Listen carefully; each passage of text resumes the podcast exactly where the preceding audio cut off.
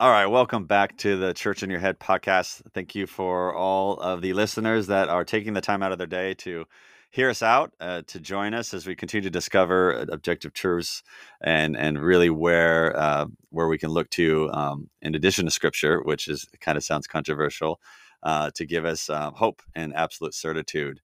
Um, and knowing that what we're listening to and the doctrines we subscribe to are indeed true and and aren't just uh, you know a, a, wave tossed in the wind. Um, so I'm excited to talk about this uh, episode, Brandon. I hope you are. I think oh. we're we're gonna dive right into it. But I'm um, excited um, to be back. It's yeah, exciting. Let's do this. We're uh, we're gonna bring up something that is very uh, relevant to many. Uh, and I, we'll kind of paint the scenario um, for y'all in a minute, but uh, it's the idea of your interpretation versus my interpretation. Um, many of us have been in those situations where uh, you are, whether it's a theology debate or you're talking to a Mormon at the door, you know, both come with their scriptures, right? Um, and I think this is where something um, becomes a lot more real when you walk away realizing you didn't see any resolution. It just kind of, you know, they left with their their grounds and what they believed to be true using the scriptures they had, and then you leave the same. Um, you want to paint the picture a little bit more for us um, before we kind of get into it, Brandon? Yeah, yeah, no, I think it's good. I, I think building off of uh, our last episode, you know, regarding uh, the idea of you know getting a box of Legos, you know, going back to that analogy of somebody gives you that box of Legos and the box in front of you says, "Hey, this is how it's supposed to be built," um, but then it's somebody comes and goes, "No, I, you know, that's really that wasn't what the intention was for these pieces, right? The pieces end up uh, being the scriptures, right? And we see nowadays where you have people who they essentially discard the box and they're kind of building up their own ideas of truth with the the scripture text, right? And so we we covered that last week. And so I think it's good to kind of now kind of dive into I would say the very first person in history that the church dealt with where he had his verses and what he uh, thought was true. Um, well, it definitely appeared to be true with the scriptures that he was presenting, which I think this is what we see, right? When we talk to other people, we see uh, a truth claim, we see scripture proof texts. And again, that is supposed to settle the matter, right? It's like, how come you don't see this in scripture. Yeah, how come you don't see it? I think yeah. that, that, there's a, a, genuine side to those that do bring scripture, or, or, or, in their head, they're really believing what they see is actually the right interpretation. And I guess maybe we should quickly answer the question: Why does it matter? Like, if you're reading the Bible, that's good. Like, maybe you get it wrong, so what? Like, what, how would you answer that? Um, to somebody that's like you're just splitting hairs now like you're you're causing division if you go down this road yeah i mean uh, why does it matter? I think, well, in the end of the day, I guess if truth is simply in your head, it it doesn't really matter because truth is simply your truth, and then you have somebody else's truth. So really, the concept of truth is having something object objective and being outside of you and having some sort of a universal effect. Well, that's a completely different ball game, and essentially that's what we're addressing in this podcast: is if truth is objective and if it's outside of us, um, well, then we should seek to align ourselves uh, with that truth. But if we're just talking about your truth and my truth, it's kind of irrelevant. I mean, really, you can have your truth. I yeah. can have my truth. And just don't try to say that my truth is wrong because my truth is in my head, your truth is in your head. Or the church is in your head and the church is in my head. Let me go to my church in my head, you go to your church in your head. But let's what about the church outside of us? What about the real church? You know, because if the church is just in our head, it's almost just like this abstract concept. And we're like, okay, well, I just, this is what I have. I see these church fathers.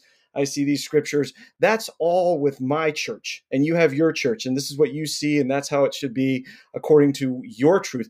But if the church is real and it's outside of us, and, and truth is coming to us from that church objectively, well, let's dive into the first person who decided to go against that church with his scripture proof texts. Let's just talk about Arius real quick. just to kind of give a quick review for the listeners. Um, so there wasn't so the first ecumenical council that the church held was in 325 in Nicaea. Before then, there was local councils and, and, and stuff going on to deal with various issues arising in the church. Well, specifically, there was a priest under the bishop of Alexandria, and this priest's name was Arius. Now, he presented his viewpoints and scripture proof text to his bishop, um, that bishop then ended up going, taking those ideas to the Ecumenical Council of Nicaea in 325. Now, here's the question. When you look at the council, and when we look at it, now just think of it like say, we're not making this stuff up, we're just telling you history. Go back, look at this is what historically happened. The church looked at Arius's viewpoints, and then they decided, no, and Arius presented the idea that Jesus was a uh, wasn't always an eternal being. He was, you know, he was at one point he was created. Right. Um, and Scott, uh, why don't we before we go any further, why don't you bring some of the verses up that Arius used that are actually pretty, they sound pretty convincing that Jesus, you know, was essentially, you know, he didn't always exist and he just kind of appeared at one time and he was created. Go, go ahead and. Yeah, because what, what Arius was doing was no different than what you would see Jehovah's Witness or uh, Seven day Adventist or, or, or your Mormon friend that would come with their scriptures. And yeah, they may have a different version, but nonetheless, there, there are some, some similarities they would use. You know, they would argue which translations you might have. That might be a, a dividing point, but they, in, in theory, they would have scripture and they would they would present it and, in at face value if, if say you had a third party listening into the conversation they would hear that person's argument presentation claim using that scripture and it might even sound pretty convincing. I think i don't want to i don't want to negate that part because scripture it, it's powerful obviously and it's it's infallible. We know this by, by by the holy spirit but the scriptures themselves can be twisted. Scripture says that. Um, right. and so so here we have a scenario just like what I just talked about, but now we go back to Arius. And so Arius comes knocking at the door, if you will, in this this scenario, um, just to make it more relevant, and and has his scriptures to prove that Christ was not just wasn't divine. That wasn't the you know didn't come as a divine um, person, and, and really he started out as a created person that kind of had a temple um, where God dwelled within him, and so he had his scripture verses. So there's a couple of them that he used, and some of them do sound um, on the surface a little bit convincing. Uh, Revelation 3:14 was one of them. It says, "These things said, Amen." The faithful witness and true, the beginning of the creation of God. You're going to see an emphasis here about this whole beginning, um, created um, theme with his verses. Another one was Psalm 8, 5 through 6. Thou made him. Uh, Proverbs 8, 22 through 25. The Lord possessed me in the beginning of his way before his works of old, when there were no past, I was brought forth. Um, and furthermore, he used Colossians 3.10, where it talks about he's the firstborn, created of, of, all things. And then finally, Isaiah, I think 43, um, it talked about where the, there's no other God's form, there shall be no more after. Um, and then he says right here, even I am the Lord, and besides me, there is no Savior. And so his emphasis to, to support his claim that Jesus was merely created was he was bringing in the scriptures. So now you have his scriptures versus at this time the the bishop that's that's kind of looking at it, um, and he would have his scriptures. Now I guess this is where we want to kind of explain the implications of what we see now in modern day churches. At this point, no, most of the time it's agree to disagree, right? Where you'd probably yeah the church either divides, splits, or a new denomination gets birthed out of it, or or it's a it's a happy agree to disagree. Like, okay, I, I see it. Like, let's say modern day Arius. I, see it, Arius. Like, it's convincing. I still don't think you're right, but it's okay. So Arius will then go start a different church. That's kind of what you would see now. But and we wouldn't really see that as problematic. And I, so I guess where you can come in, Brandon, is explain why that's actually very dangerous, even though we kind of accept it as a, a way of like, yeah, that's fine. Like you didn't agree with me, you know, start your own church. It's all good. You know, we all believe in Jesus because Arius believed in Jesus too. Um, but what was problematic about Arius's view?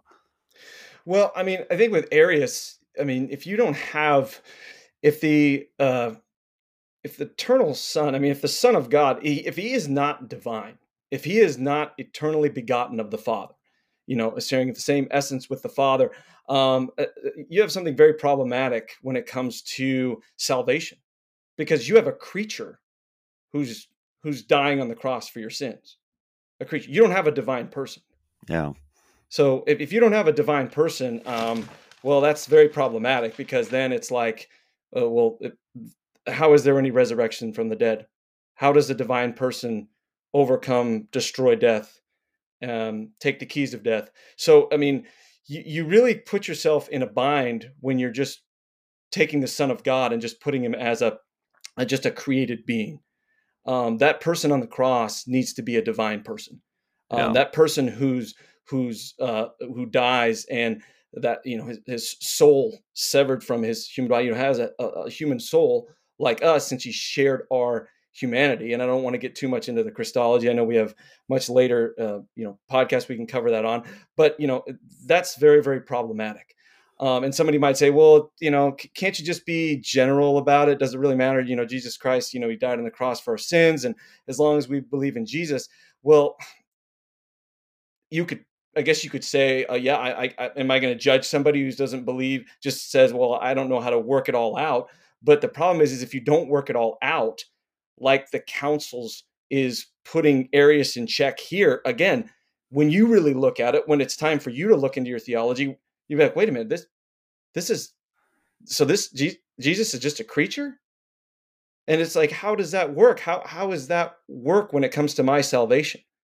I mean, right. I, I, thought, you know, so I think that's the council takes Arius's viewpoints and it was decided amongst the bishops and the bishops there was uh historically they say there was up 250 to 300 something bishops there yeah there's a lot and, of them and the conciliar decision conciliar mind of Brandon, what's conciliarism? You want to kind of define that another big conciliar, word? I mean, I, you know, conciliar. I mean, uh, you know, the the whole company of bishops of the church, um, you know, coming together, making this decision, and essentially they're essentially having the mindset of the church. We talk about the church of is the pillar and ground of truth. Well, the church is not just some so and so who decides I'm going to start, you know, Hillside Bible Church on, on, you know down the road but the church is the you know undivided council undivided yeah. you know council of bishops that is you know deciding essentially um, with the holy spirit and this is key with the holy spirit if this is true or false and the concept of truth being the church being the pillar and ground of truth then we see that final decision so going and that final to... decision is made with the council and this okay. is the thing. Arius, though, see, but we go back to this uh, thing of proof text, though. You're like, well, but what if I'm convinced of Arius's view? Because he, I think Arius's view is clear in Scripture. See, this is where we get to that point where we have to decide: is it what so and so sees in Scripture, or is it what the conciliar church, who is the pillar and ground of truth, what do they see in Scripture? And it was the church also that we should be, you know, just we should bring this up that they're the ones who put these scriptures together. So I think it's important to understand is like who do we who do we listen to in all of this? Do we listen to so and so individual who says, "Oh, you know, I really see this in scripture," or do we look at the conciliar mind of the church of all the bishops coming together and saying, "No, this is wrong." Yeah, and I, I think that's that's something that when we when we understand how this is unfortunately worked out in a lot of Protestant evangelicalism, we see a lot of dismissing councils to affirm what so and so sees clearly in scripture.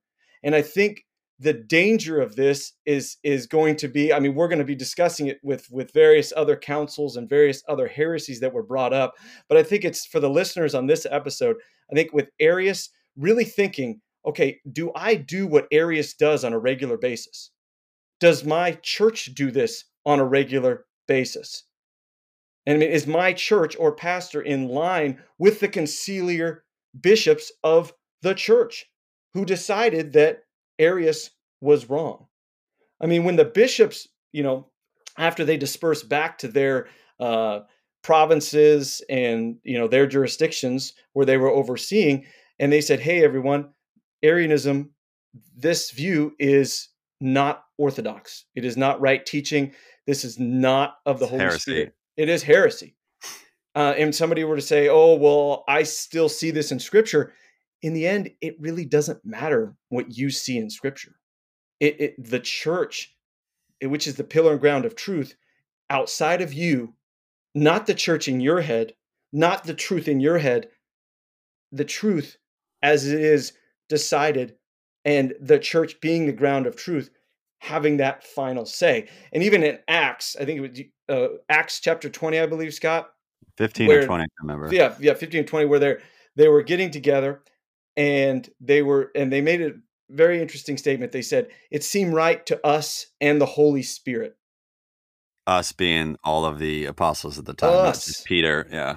Yes. I think the idea of us, think about that for a second. When you read the scriptures, it, can we easily have the mindset of it seemed right to me and the Holy Spirit? But but you see in that verse, it seemed right to us and the Holy Spirit. You see, yeah. we don't have an objective Christianity if we keep making it about me and what I see in Scripture. But the you see the church as the pillar and ground of truth, the conciliar bishops coming together with that mindset of the Holy Spirit. It seemed good to us and the Holy Spirit that Jesus is eternally begotten of the Father. And, and, and, and this is where we have the final say. This is where it's not, well, you have your verses, I have my verses. No, no, there's a church outside of you that has the truth outside of you that comes to you and shows you through revelation. We have the revelation of Christ through his church, and we have the truth through the church. But if we make it, oh, well, I'm going to start with my Bible and I'm going to look and see what I see clear in Scripture, you're, we're again, we're assuming we're starting at the, it's a wrong starting place because we end up building the church in our head. Our truth claim is simply just a concept in our head and it doesn't remain outside of us an objective. You're sounding so mean when you say that. It's so offensive. Well, I mean, look at this. Like, back to what Arius, you know, let's say he's in our house in modern day on the couch and he's he's again pulling out the verses. You're not seeing it, he's not seeing it. And again, what we would typically see is just kind of like agree to disagree. He does his own thing. What we're trying to say that becomes very dangerous is in the case of Arius, back in the time of that first council around the 300, 325 AD, that ultimately birthed because he was very convincing. It actually, his church, if you will, grew, right? He didn't just like get condemned and then shut up and was silent. No, he he he was so convinced in his own mind that what his claim about who Jesus was was actually the correct dogmatic view. And what what the implications of that led to this heresy that ultimately birthed into what we probably say in modern day times is a Jehovah's Witness. They also would have believed they probably use the same verses, if not, I think they do, to also claim that Jesus wasn't God, that he was just a man, a person who eventually became God. Mormons might have something very similar. And Arius, as convincing as he was, we couldn't just accept this whole like, all right, you're not seeing it and I'm not seeing it. We just should stop here. What you're saying and what we and I agree with this is that the the undivided church they get all the bishops together as the objective way to solidify, to verify, and to to be that third party, if you will, uh, to to make a statement of truth that okay, X is right and Y is wrong. Because right now, I think we've gone away from that, and we just kind of just accept that it could be X or Y, right? It could be your version or my version, and then we find this kind of lowest common denominator. Or as long as you still believe in Jesus, we're fine. Because I mean, Arius did believe in Jesus to yes. in, in theory, right? He believed yes. in a type of Jesus, but he would say, "Oh yeah, you're right, Scott. Like uh, we both believe in Jesus. Let's go out and just love people and whatnot." And I think at that point, that story would look fine, and people would have no beef over it. And the reason why I said that you're mean is because doing that in modern times now is is very divisive and offensive because you're basically saying, "Hey, you're not only you're wrong." On, on what you believe that, that you see in scripture to be true, this actually can lead to very dangerous and, and problematic issues. And, and as you, if you looked at the first episode that we talked about, the big emphasis is around false doctrine, wolves in sheep's clothing. You know, these people that come in and try to devour the flock and to use uh, heterodox, um, her- heretical views and, and, try to like, you know, get them uh, seeped inside of the church. And ultimately, it's the, the, the aim of which is to get your soul uh, severed, right? Your salvation, you know, revoked, if you will, from the person who decides that um, they don't need God anymore, whatever. The doctrine, bad doctrine, can lead you astray. We know that, and we want to know how we can identify that. And I think this is a good example of of what we may have forgotten. I have I've done that growing up in the church. I never thought about this idea. I just thought, hey, as long as I have a Bible and we're all reading it together, we're good. But never did I ever think about the implications of what if I'm reading something incorrectly and furthermore what if my interpretation or version of that is actually dangerous? Right right and i think that's the sad part about it is that when we put people ignorantly into these paradigms where they're in these churches where um, you know let's have a bible study but there's no objective way for that person to come out of that bible study knowing what's bad for them I mean, if they if somebody could be, you know, uh, encouraging a heresy that they don't even know is a heresy because there's no objective way to know because it's simply just oh that's really good. I never saw that before in scripture. I mean it's like people are essentially like you know the box of legos are just thrown into the middle of the room uh box of legos being the, the bible and everybody's just kind of building and be like oh that's kind of nice oh i never i never thought about that concept never thought about that it could say that that the scriptures could say that before um, and there's no way to put anybody in check and it, it's it, it can, can become a heresy fest and you know doctrines of demons essentially uh, that that could be leading people down just various paths that ultimately lead them away from Christ and ultimately them uh, just giving up the faith. And that's what's sad. It's like the church you know when, when it's in good intentions is right we want to be ecumenical we want to accept everybody and and you know not become you know so strict and oh you don't have to be strict on your dogma you know we all just love jesus. The problem is is that you you kind of have to ask the question well, which jesus do you love? And, and, and, you know have you thought about why the councils uh, were so strict on making sure you had the right jesus I mean, because the Mormon can come and say they love Jesus, the Jehovah's Witnesses can come and say they love Jesus. The thing is, though, is if it's not the true Jesus, which Paul uh, rebuked the Corinthians and said, "There's some who come to you that that preach a different Jesus." I mean, that's, I mean, if if if that's not a red flag, I mean, we we we need to make sure that we have our Christology uh, correct, you know, our doctrine of who Christ is, um, because it really does affect everything. And and, and I think it's uh, you know something as we will expound on in further episodes. Uh, but it becomes this thing where the mindset of just what you see in Scripture is allowed to continue to to happen. Um, just sets us all up for failure. Yeah, especially we, when we are looking help. for truth. Yeah, we need help from outside of us, and I think there's nothing wrong with saying that. And you know, with with this first example of of scripture versus scripture, we can conclude that yes, the universal undivided church did condemn that interpreted viewpoint of Arius. And, and we we since then have, have hung on to that, and so you can almost say like if you are talking about Jehovah's Witnesses, you say we don't even need to go to the Bible you've already been condemned. Your your your worldview, if you will, has already been dealt with in, in the year 300.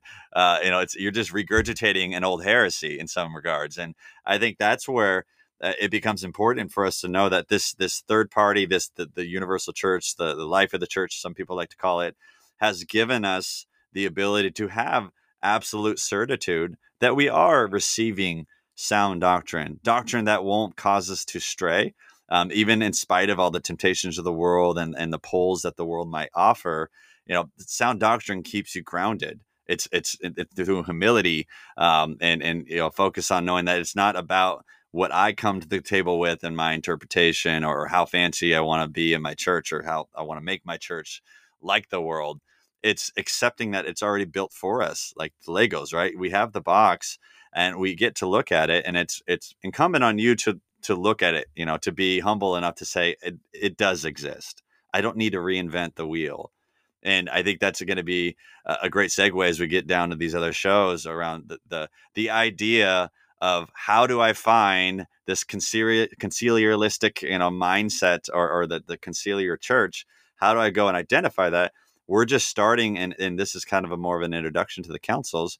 But we would say, you know, back to your Jehovah's Witness friend, like we would unanimously agree that the council, the first council, has dogmatized that Arius is wrong, that that viewpoint is wrong, and this is what's right. and and that's it, right? And so Yeah. you have to accept it as infallible because what? Let's go there really quick. Well, let's say someone's like, okay, I see Arius may have just misunderstood the scriptures, but it's okay. Um, we don't need to take this as like infallible. I think they just were more convincing than Arius. That might be an argument might have. What would you say to that? Well, that's the the idea of you know was the council just a glorified Bible study? Um, and if it was, then yeah, I mean, you know, th- there was just their opinion. Um, but if it if it like in Acts, if when the uh, bishops come together um, and they said it seemed right to good to us and the Holy Spirit, if the Holy Spirit was leading them, um, then you have a decision that is final. And the thing about it is, is it will. Well, what if I just want to believe it was glorified Bible study and the uh, Holy Spirit leads certain individuals. Yeah. Well, the logical conclusions of uh, logical conclusions of that is is chaos. Essentially, we have no way of of understanding truth. We have you have your truth. The Holy Spirit's leading you into your truth. Holy Spirit's leading you and leading me into my truth.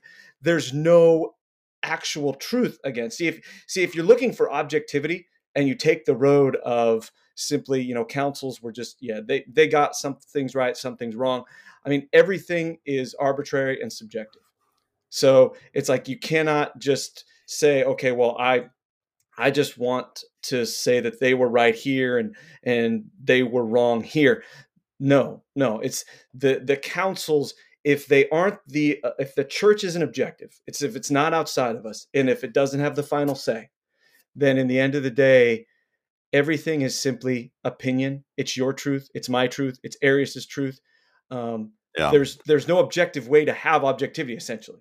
That's that's the problem with with going with the route of well the council is not is not being led by the holy spirit which we could say with uh you know with if it, if if they weren't led by the holy spirit yeah that's just opinion. But if they are you could essentially say that was infallible because Yeah. it was the holy spirit leading them as a the conciliar body of bishops not one individual bishop. We want to be very clear. Yeah. it's not one super bishop one individual bishop one individual. No it's the conciliar mindset of the church that ultimately has access to the mind of god and that is very uh, could be a little deep but i think it's important to understand that because if they don't have access to the mind of god through the holy spirit then we really are just in a big speculation fest Well, we should also here. just then then there's I, I think that that gives way to if you just looked at the councils as glorified Bible studies, then maybe they would give you like, okay, that was round one, right? Council one, that was a win for the, the bishops. They were more convincing because it all comes down to the intellect, right? The intellect is the highest faculty at that point,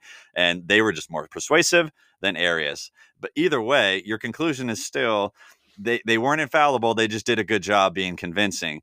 The problem with that is it does lead to this open-ended like you said this chaotic approach or what we've seen that has came from that has birthed individual prominent figures in history past that have a, a similar viewpoint uh, not viewpoint but a similar perspective that arius had in terms of the reach the the ability to be persuasive and they would essentially become kind of the the the uh the standard in which how we ought to look at the scriptures. So they represent the church, if that makes more sense. The one person, and there's multiple figures down Christian history, both within the Christian paradigm, the church, as well as outside of the Christian church, with figures like you know, Joseph Smith or Charles T. Russell for the Jehovah's Witness, um, in particular.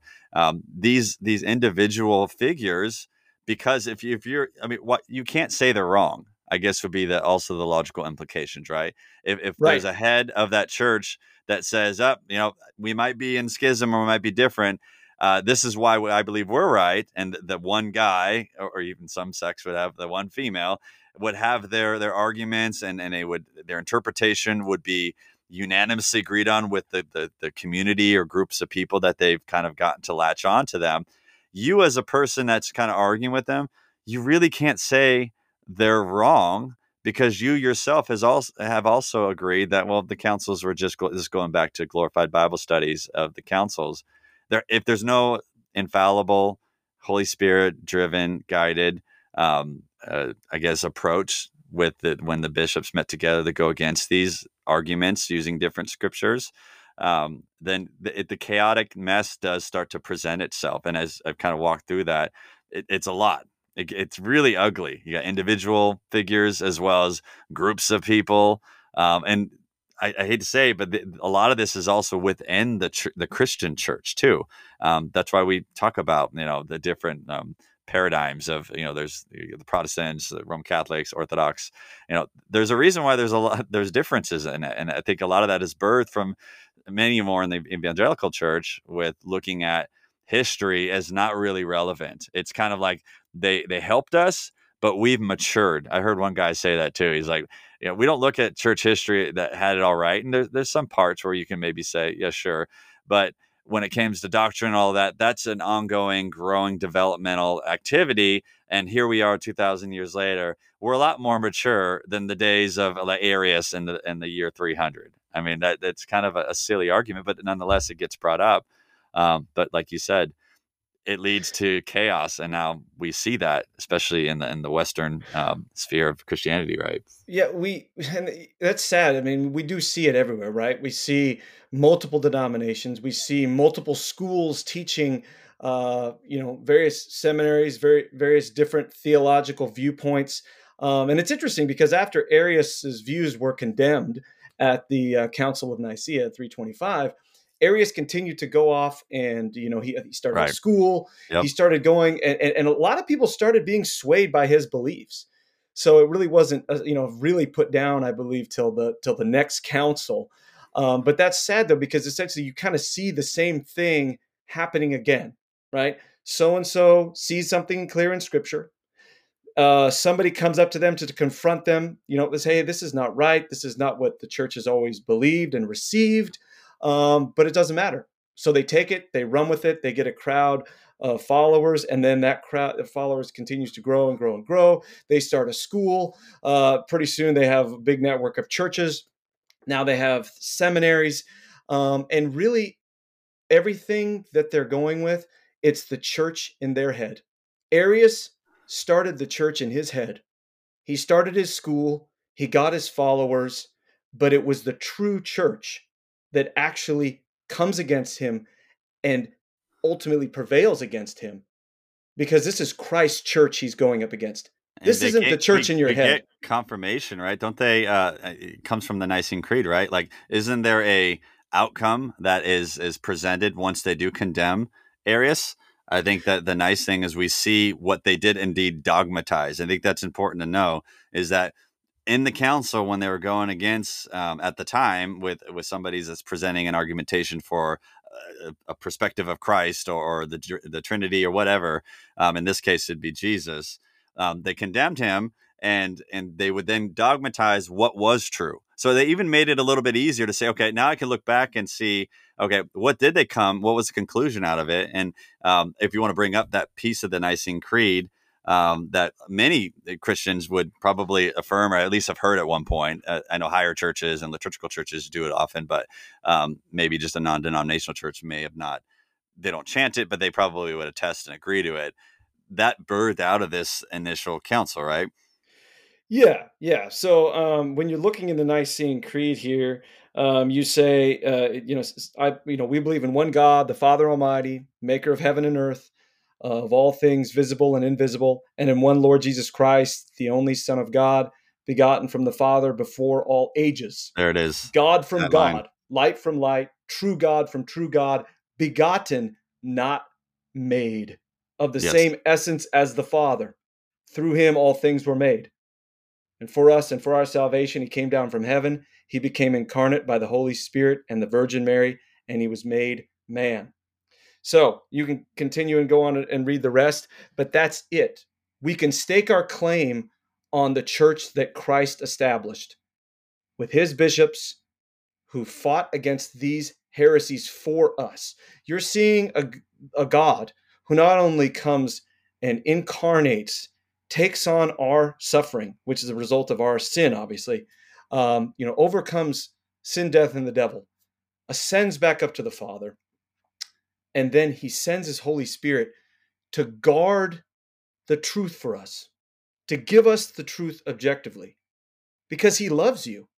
I mean, at the end of the day, when you ask the question, why would God be so specific on the doctrines and dogmas that I need to know? Because he loves you. He knows that you have a real enemy. Satan wants to destroy you, and his demons seek to deceive you every day. And they do it very crafty. They'll do it through sincere preachers. They do it through people that seem very nice and want to help you.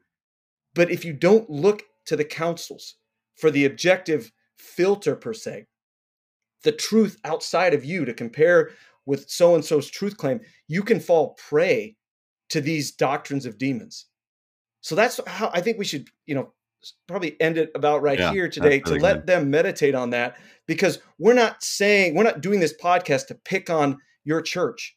We're doing this because a church in your head is dangerous. But the church outside of you that Jesus Christ established, that is the church you want to align yourself under. And I think next week, I mean, uh, you know, or next next time we do a podcast, we should we may, maybe start breaking into how do we align ourselves with with a church like that, and uh, you know, kind of get ourselves maybe away from teachers or preachers who could be uh, hurting us.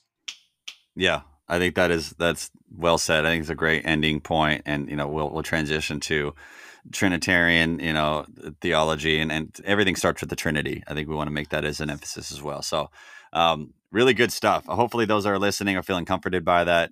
God is real, uh, and He's personal, and He's done all eh, that He is capable, and and beyond our ability to understand His capabilities of providing us with the truths in which we can see and discover, and to hold on to that as comforting.